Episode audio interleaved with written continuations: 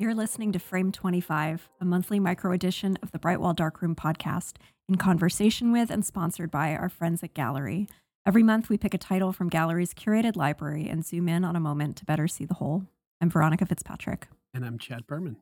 And today, we're discussing 1951's A Place in the Sun, directed by George Stevens and starring Montgomery Clift, Elizabeth Taylor, Raymond Burr, and our girl from last month, Shelley Winters. Shelley Winters yeah, round two. The Shelley Podcast is the new name. yeah, frame 25 colon, the Shelley Winters files. she gets in some bad relationships.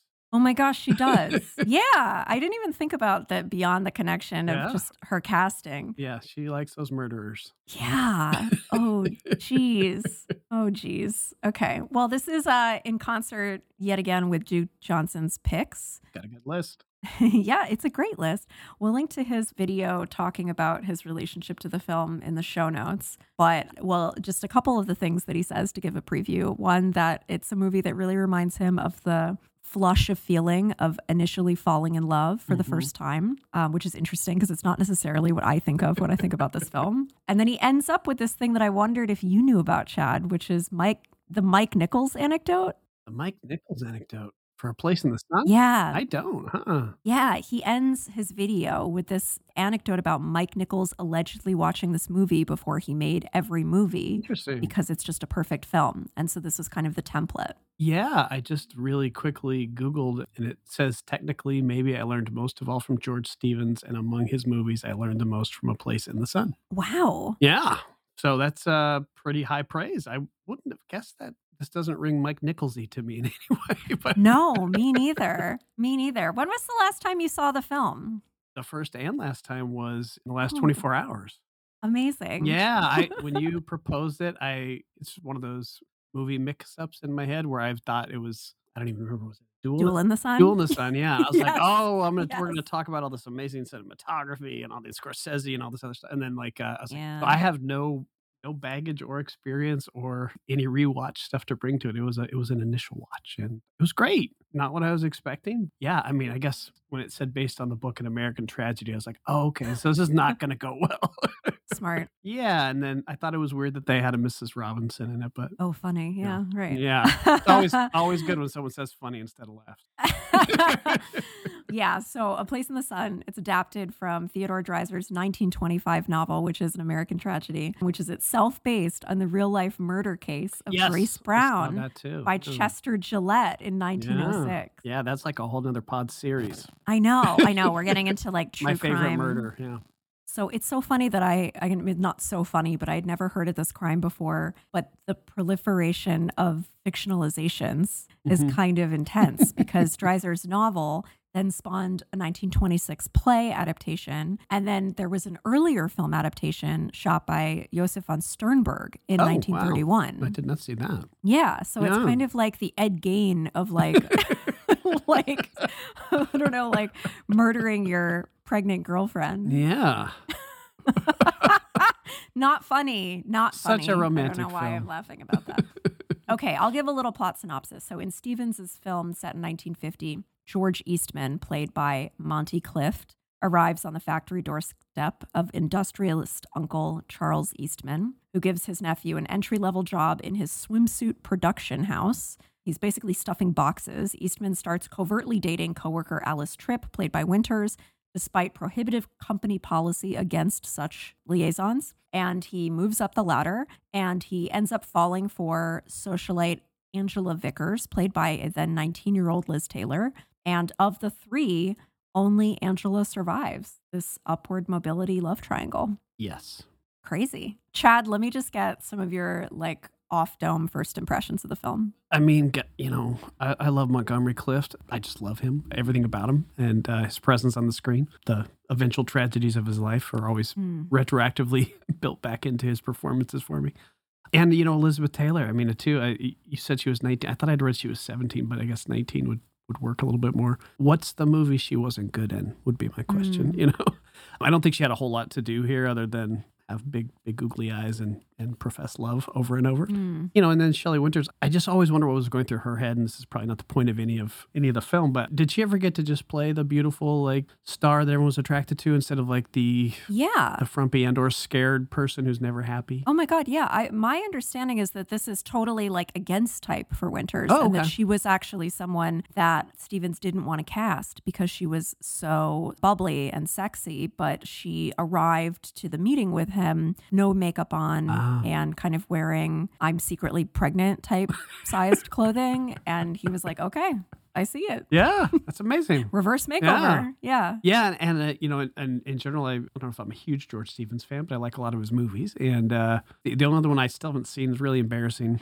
I just read that Martin has seen it like 300 times. Uh, I have not seen Giant yet, Oh, but the other ones that I've seen of his, I do tend to like. Again, not what I was expecting because I thought it was just kind of a love story. I didn't know there was going to be a murder angle hmm in the whole thing. I can see both why some people don't respond to it today and also why people that respond to it really respond to it. I really respond to it. I, I'm a sucker for that kind of stuff. I like the big scores and the melodrama and all that kind of stuff. Mhm. And just again, just keep coming back to the eyes, which I think might have a uh, a prominent role in the moment that you picked. Oh, absolutely. Yeah, the moment that I picked, and t- typically I try to pick something when it's my turn that's like a little bit more of a minor moment in the film. yeah, you go r- much smaller than me, which I'm always impressed with. Well, I mean, like it's fun as I a know, game to kind ever of try to I've figure out what's Yeah. like the most minor detail that has a lot to say. But Yeah. in this case, it's it's one of the sort of louder beats of the film, but I think really representative of the sort of weirdly expressionistic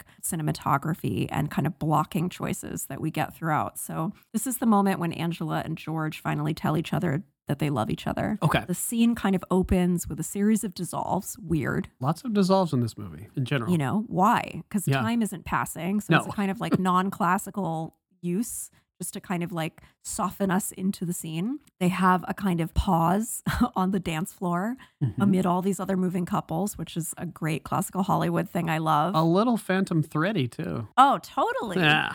Totally. Yeah, that was totally happening to me when I was watching the film as I was getting reminded of a million other movies. Yes, exactly. George says to her, I've loved you since the moment, the first moment I saw you. And we got to see that moment. Like Yeah. we see George Eastman first see Angela at the Eastman house. Mhm. And there too, there's this really terrific blocking where him seeing her becomes the kind of focal point of Yeah. the scene, even though they don't actually speak to each other. That's pretty early on. It is really Yeah. early on. Yeah, it's really early on in this kind of like very swift drop of information and kind of like context and premises that starts off the film. In this scene, Elizabeth Taylor says, she begins to say, I love you back. And then she kind of interrupts herself and says, Are they watching us? In this Yeah. really breathy, alarmed, but also performative way.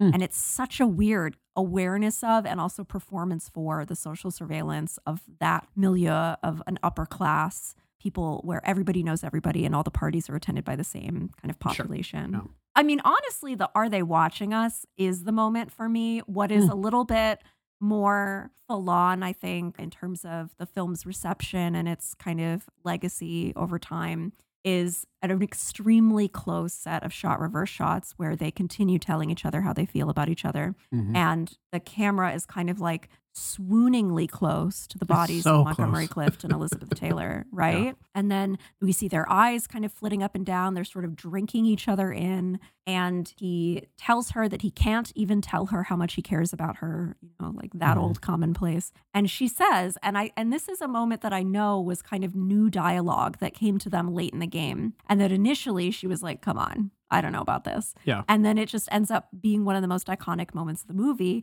She says, Tell mama. Oh, I was hoping you'd bring that up. mama all. Because yeah, when I heard that, I was like, "This is either the craziest line I've ever heard or the best line," and I'm still not sure. exactly. Because that's just not what I want to hear before I go in for the big kiss. Come on. Come I on. like to bring up my mom in the podcast, but this is not going to be one of those times. Right, right, right, right, right. Exactly. Yeah. Keep mom in the pod. Keep mom off of this. Yeah. There's that weird moment earlier where she kind of interrupts a phone call that George is having with his actual mama. and she's like, Oh yeah, there is that. it's me, mama, or something like that, Yeah. uh, like kind of background noise. So it's not totally clear in this instance whether she's saying like actually tell your mother all about us or if she's Oh, I thought she was referring to her as the I'm mother. mama. Yeah, I thought I mean, mama. I think the ambiguity is is kind of you can read it both ways. I'm 19 year old mama Yeah. slash the one who's not about to become a mama. I know. It's just like proto mom and Yeah. dad, um, mommy discourse, proto mommy discourse, George Stevens. But yeah, it's so weird. And I just think Elizabeth Taylor is so good at saying like the weirdest stuff. I The mean, I know we talked about this at length with Cat on a Hot Tin Yeah. Roof and, you know, suddenly last summer. Like she's just, I was gonna say, yeah. Suddenly last summer, she says some real weird stuff. she is so weird, you know, Or. Virginia Woolf. Yeah, it's Yeah. all just, it's so great. People gave her great lines to say, She's great at saying them. and she's great at saying them. Yeah, yeah. So, it, can I ask what, Yeah. given all the different moments in the film, why why you zeroed in on this one? Yeah, I mean, filmically, there's a lot going on that really effectively demonstrates how to bring the audience directly into the moment with Mm. immediacy. Even though at this point, it's not about identification because we don't necessarily want this for George, right? He's already knocked up his girlfriend at the factory. Yes. He wants this, but we know he sort of doesn't, quote unquote, deserve it, or he's not in a position to have it in any case. We don't really know Angela that well. I mean, she's ultimately revealed to have like more depth than she's accorded like earlier in the film when she's introduced and she's basically just like a mannequin for Edith Head's Mhm. Oscar winning costumes. But at this point, it's not really about us wanting people to get together, but it is about creating a kind of open ended sensation of people getting together, which I think is what Duke Johnson is kind of getting at in his discussion of the film. You know, I also am very moved by the friendship between Montgomery Clift and Elizabeth Taylor and Yeah. like his sexuality such that they were never Sure. going to consummate a relationship, but they clearly had like an intimacy in their friendship that was profound. And she saved his life after he got in um, a really life threatening car accident. After this, they worked together a number of times. She would like threaten Yeah. leaving projects so that he could still work, even though like he was uninsurable at that point. And yeah, they were just super close. Because his face was like disfigured, right? Or Yeah, he Yeah. was, um, I believe, also chronically ill, Okay. and God, just so she would know. just put herself on the line for him Yes. over and over. which was a thing she did her whole life. I mean, for Yeah. for various people, which is something I love about her. Yeah. she did not she did not hold back love or support. no, and here we get to sort of see them falling in love with each other in real time, Yeah. in like a real way beyond the diegesis of the film, and I think that's really beautiful. yeah, oh, very well put. The only last thing, and we the Mike Nichols thing, I was just looking at it. It's specifically the dissolves that are the big influence on him. He said, though I don't, re- but he said he used it for the graduate, and he said he's seen the movie. Well, the quote is, he's seen it 150 times, laughs, that movie is my Bible. And then the interviewer says, all those crazy dissolves Stevens does in the film, it's amazing to think he got away with that in 1951. Mm-hmm. Nichols says, You bet your ass.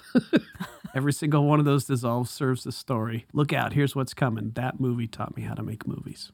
Amazing. Yeah, that's a, a cool thing that I have to, yeah, just learned today. Yeah. I like doing stuff I feel more knowledgeable about, but I also like uh, doing stuff where I get to learn a lot. So that was one of these. So thank you for picking it.